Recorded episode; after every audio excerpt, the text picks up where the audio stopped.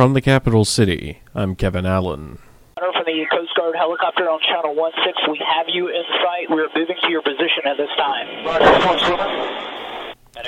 Authorities say four participants in an annual marine race from Washington state to Alaska were rescued by the U.S. Coast Guard Monday when some of the contestants' sailboats capsized. Event organizers said in a statement that the occupants on seven boats had dropped out of the race because of rough conditions across the Strait of Juan de Fuca, northwest of Seattle. Three contestants were hoisted from choppy waters by the U.S. Coast Guard, and one was rescued by a boat operated by race organizers. The event draws contestants from across the country with the goal of being first to get to Port Townsend, Washington, to Ketchikan, Alaska, on a non motorized vessel. The city and borough of Juneau approved the next budget for the city as well as an unchanged mill rate and funding for a new city hall on Monday. An ordinance to approve 6.3 million of general funds for a new city hall passed 7 to 2 with members Greg Smith and Maria Gladziszewski voting no. In terms of the overall budget, the assembly appropriated $439,606,200 in expenditure authority for the city and borough of Juneau's FY23 operating budget, excluding the school district. City manager Rorie Watt explained. This ordinance appropriates $439,606,200 in expenditure authority for the City and Borough of Juneau's fiscal year 23 operating budget, excluding the school district. This ordinance appropriates all transfers between funds that support operations, debt service, and capital projects, as well as the associated expenditures within the funds themselves. This ordinance also recognizes $426,388,500 of forecast revenue and transfers in and decreases uh, fund balances across all funds by $13,217,700. Forecast revenue and draw from fund balance are sufficient to fund the budgeted expenditures. The Assembly left the mill rate unchanged at 10.56 on a unanimous vote. For fiscal year 23, Finance Committee recommends no change in mill rate from fiscal year 22 adopted budget, resulting in a total mill levy of 10.56 mills, components of which are roaded service area 2.45, fire service area 0.31, area wide 6.60 for an operating mill levy of 9.36, no change from fiscal year 22 last year. Debt service 1.2 mills, no change from fiscal year 22 for a total mill levy of 10.56. Also adopted was the Capital Improvement Program for FY23 through 28 as required by the city charter. Watt explained the process. Public Works and Facilities Committee reviewed the preliminary CIP at its March 7th meeting and forwarded the plan to the Assembly. Planning Commission reviewed the preliminary CIP at its April 12th meeting. Systemic Racism Review Committee reviewed this request during April and May. CIP resolution was introduced at the April 4 regular Assembly meeting and referred to the Assembly Finance Committee for deliberation. Opportunity for public comment was provided at the regular Assembly meeting on April 25th. Finance Committee referred the amended resolution to the full assembly for adoption at the May 18 meeting. City Manager Rorie Watt. A review by federal health officials say that Pfizer's COVID vaccine appears safe and effective for children under 5, the only group not currently eligible for vaccination. The review from the Food and Drug Administration is a key step towards an expected decision to begin vaccinating babies, toddlers, and preschoolers as soon as June 21st. Parents have been waiting months to protect America's youngest children, who are who number roughly 18 million. On Wednesday, the FDA will ask an outside panel of experts to vote on whether to recommend the shots.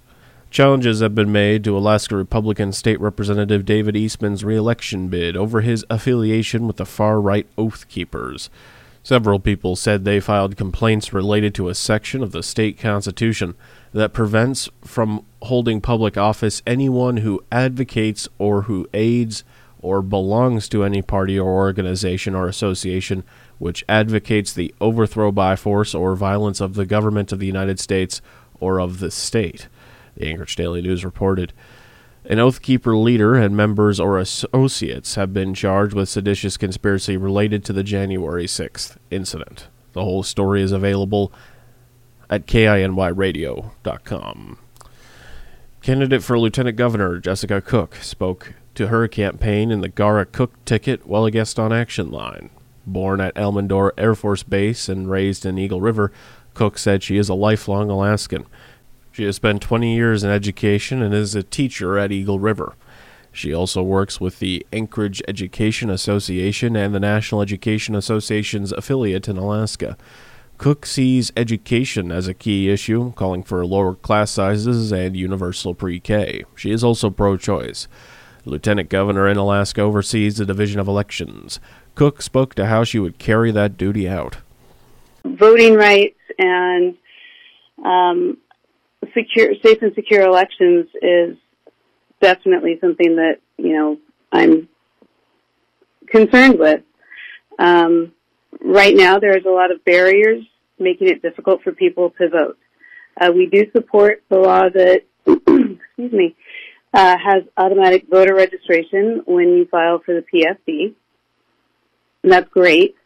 Um, but there should also be more access to mail-in mail-in ballots. Voters should be able to uh, request early voting in all communities, not just the you know the big communities, the larger urban areas. Um, she was asked about her preparedness if the unfortunate situation arises where the governor's seat is vacated. We meet daily, and as a teacher, I know that I can roll with the punches. I'm always ready. I always have at least three plans um, in mind. And I don't think Les would have asked me to be his running mate if he didn't have the confidence that I was ready. Um, not that I want anything to happen to him, heaven forbid, mm. but if it should, I am ready. Candidate for Lieutenant Governor Jessica Cook made her remarks while on Action Line. Kits were assembled in Juneau Tuesday as part of a new state program, Project GABE, which will provide emergency opioid response resources to working Alaskans. The namesake of the project, Gabe Johnson, had worked in the seafood processing industry in Alaska. His mother, Denise Ewing, a public health nurse in Sitka, said he had struggled with opioids for many years. In January of this year, he passed away from an overdose. Ewing and public health staff gathered at the UAS Noyes Pavilion Thursday morning to assemble 150 opioid response kits. The kit contains naloxone, a medication that can reverse an overdose. Also inside are fentanyl test strips, which can test if the substance is present in a drug, a CPR mask, and a container for sharps. The kits and other educational resources are being provided to fisheries first by Public Health Nursing in partnership with the Office of Substance Misuse and Addiction Prevention and members of the seafood industry. I had handed Gabe, you know, Narcan kits. He knew how to use those, and those helped save his life twice before. So we knew that that worked. Um, but it's, it seems a slow process. So I started handing them out one on one, and just going to the boats and talking with the fishermen and trying to get them on boats. Um, and I started with the seafood processing plants and worked with them, and um, and uh, was able to do it like one on one. But what I wanted and envisioned was something larger. Overdoses in the state have increased to 92% in 2020 21, and according to plant production manager at Sitka Sound Seafood, Bill Grant, the majority of their workforce fits into the highest risk age group for drug overdose deaths men who are 25 to 34 years old. Project GABE uses the existing Department of Health and Social Services program, Project Hope, which has distributed over 12,000 opioid reversing naloxone rescue kits and provided training on use to the first responders in the state. Ewing said the long term vision is to have the kits distributed on a wider scale if we go from like the top down and, and, and reach parent companies and organizations and just say, you know, you have an AED, you have a fire extinguisher, you have a CPR mask. This is just one more tool that you can mount and have available as long as we provide the education, um, which we are doing. Um, then they have the accessibility and the tools to use it and therefore can save a life. Ewing was asked for her thoughts now that the state has reached the point to need emergency opioid response kits. We have reached that point. We have reached that point to where opioid um, misuse is a major problem, not just an Alaska problem. It's an all over the world problem. And as these drugs find their ways into more houses, more lives, more families, and becomes more common, it so does the tool to um, to help prevent an overdose needs to be more common. Sitka Public Health Nurse Denise Ewing. The Ketchikan City Council will take up an ordinance this week to remove a drag queen story hour event from the Ketchikan Public Library schedule. The motion was prepared by Councilmember Riley Gass, who asked that it be placed before the City Council for consideration at its meeting of June 16th. Bottom line is, I don't think this activity is something that should be uh, advertised, sponsored by, and endorsed by a department of the city of Ketchikan, which is funded by the tax-paying public of Ketchikan. Um, you know, I could go on on a lot of different kind of rabbit holes on it, but when you boil it all down, that's basically the reason why boiled down. As simple as I can put it. Gass's motion and ordinance would remove the Drag Queen Story Hour event from the Ketchikan Public Library's events list. Gass says he is in line with the majority of Ketchikan City residents. There's always going to be people who disagree to a certain extent with what their taxpayer dollars are spent on. I, I certainly understand that.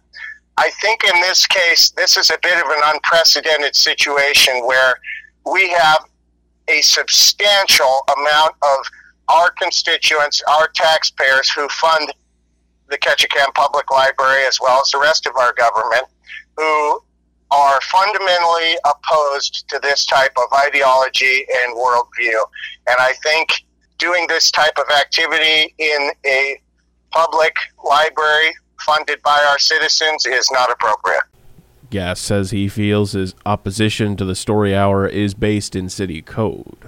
I'm kind of a, a policy guy, and so I've been studying the Ketchikan Municipal Code as well as our Ketchikan Charter. And in our Charter 2 4 4, it specifically states that the City Council has the authority to oversee all city departments and entities and their, their functions. So that's kind of where I'm coming at this from. The meeting where this will be taken up is set for 7 p.m. June 16th at City Hall. The Juneau Assembly plans to explore the scope of short term rental listings that are in the capital city. Currently, there are 170 entities registered to pay sales tax on such rentals, but that does not include the total number of listings. At last week's Committee of the Whole meeting, a motion was made to appropriate up to $20,000 to hire a firm that will monitor the number of short term rental listings in Juneau. Assemblymember Michelle Bonnet Hale was a guest on Action Line and said that they do not have a firm number on all the listings in Juneau. We don't have a firm number, and um, we we have a, a number of entities that are paying sales tax on short-term rentals or are registered to pay sales tax, but that's just the business entity. So if there's a business that has several short-term rentals, we don't know how many that is. And we also don't know, we, we have a sense that there are people that offer short-term rentals that aren't signed up for sales tax, perhaps don't have a business license. So we don't know how many they have either. The assembly was presented contracting services that monitor such rentals on the various listing services like Airbnb. So there are actually companies who do this, you know, on contract where they basically work on the web and they figure out how many units there are for sale in Juneau. And that's not necessarily easy. It's not something, I mean, we could have our staff do it, but they'd be spending a whole lot of time because people list on multiple listing services. So they might be listed on VRBO and the same unit might be listed on Airbnb, you know, and there's a lot of different listing services. So the first thing that uh, Assemblymember Triem said we should do and we all agreed is let's get some information. So I was really pleased that she put that out there. Hale relayed the mayor's point regarding short-term rental use in Juneau when we were talking about this that uh, don't think that short-term rentals are all bad. We need short-term rentals for our legislators and legislative staff. So we need to figure out how to balance because obviously we also desperately need housing for people who work and live in Juneau, and so it it kind of cuts both ways. Hale said the matter will continue to be taken up at the Assembly's Committee of the Whole. In an awards ceremony Thursday, members of the Juneau Police Department and civilians were awarded for their extraordinary acts. The awards recognize department staff that perform their duties in a manner that exceeds the highest standards of the department and honor members of the community who substantially assist the department in an extraordinary manner. Awards were given for 2021 Officer, Leader, Dispatcher, and Citizen of the Year. Nominations are solicited from staff and then sent to Chief Ed Mercer for review. A lot of us get into this job not necessarily for the recognition, and we take it for granted on the things we do on a daily basis. So when we have an opportunity to recognize the good work that members of this police department do, it's always fun as a chief to be able to do that. Officer of the Year was awarded to Hannah Malone. Leader of the Year went to Matt Dubois.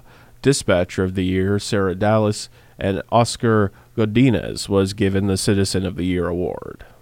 I appreciate uh, everything that my staff's doing out there. I think we're, we're doing a pretty good job, and I really appreciate the public support of our efforts and our mission to provide public safety in our community. Chief Mercer and Deputy Chief David Campbell presented the Citizen Awards as well. Citizen Award for Bravery was given to Robert Parton. Citizen Certificate of Merit was given to Kyle Brady and Jason Wilson. Citizens Award for Life Saving, Garrett Paul, Kia Paul, Rob Warden, and Todd Brocious. JPD's letter of appreciation went to Nick Garza and Jim Quino, and the Jackie Reininger Community Policing Award, Sarah Dolan. Never miss a story or a newscast at KINYradio.com. Now you're up to date. For News of the North, this is Kevin Allen.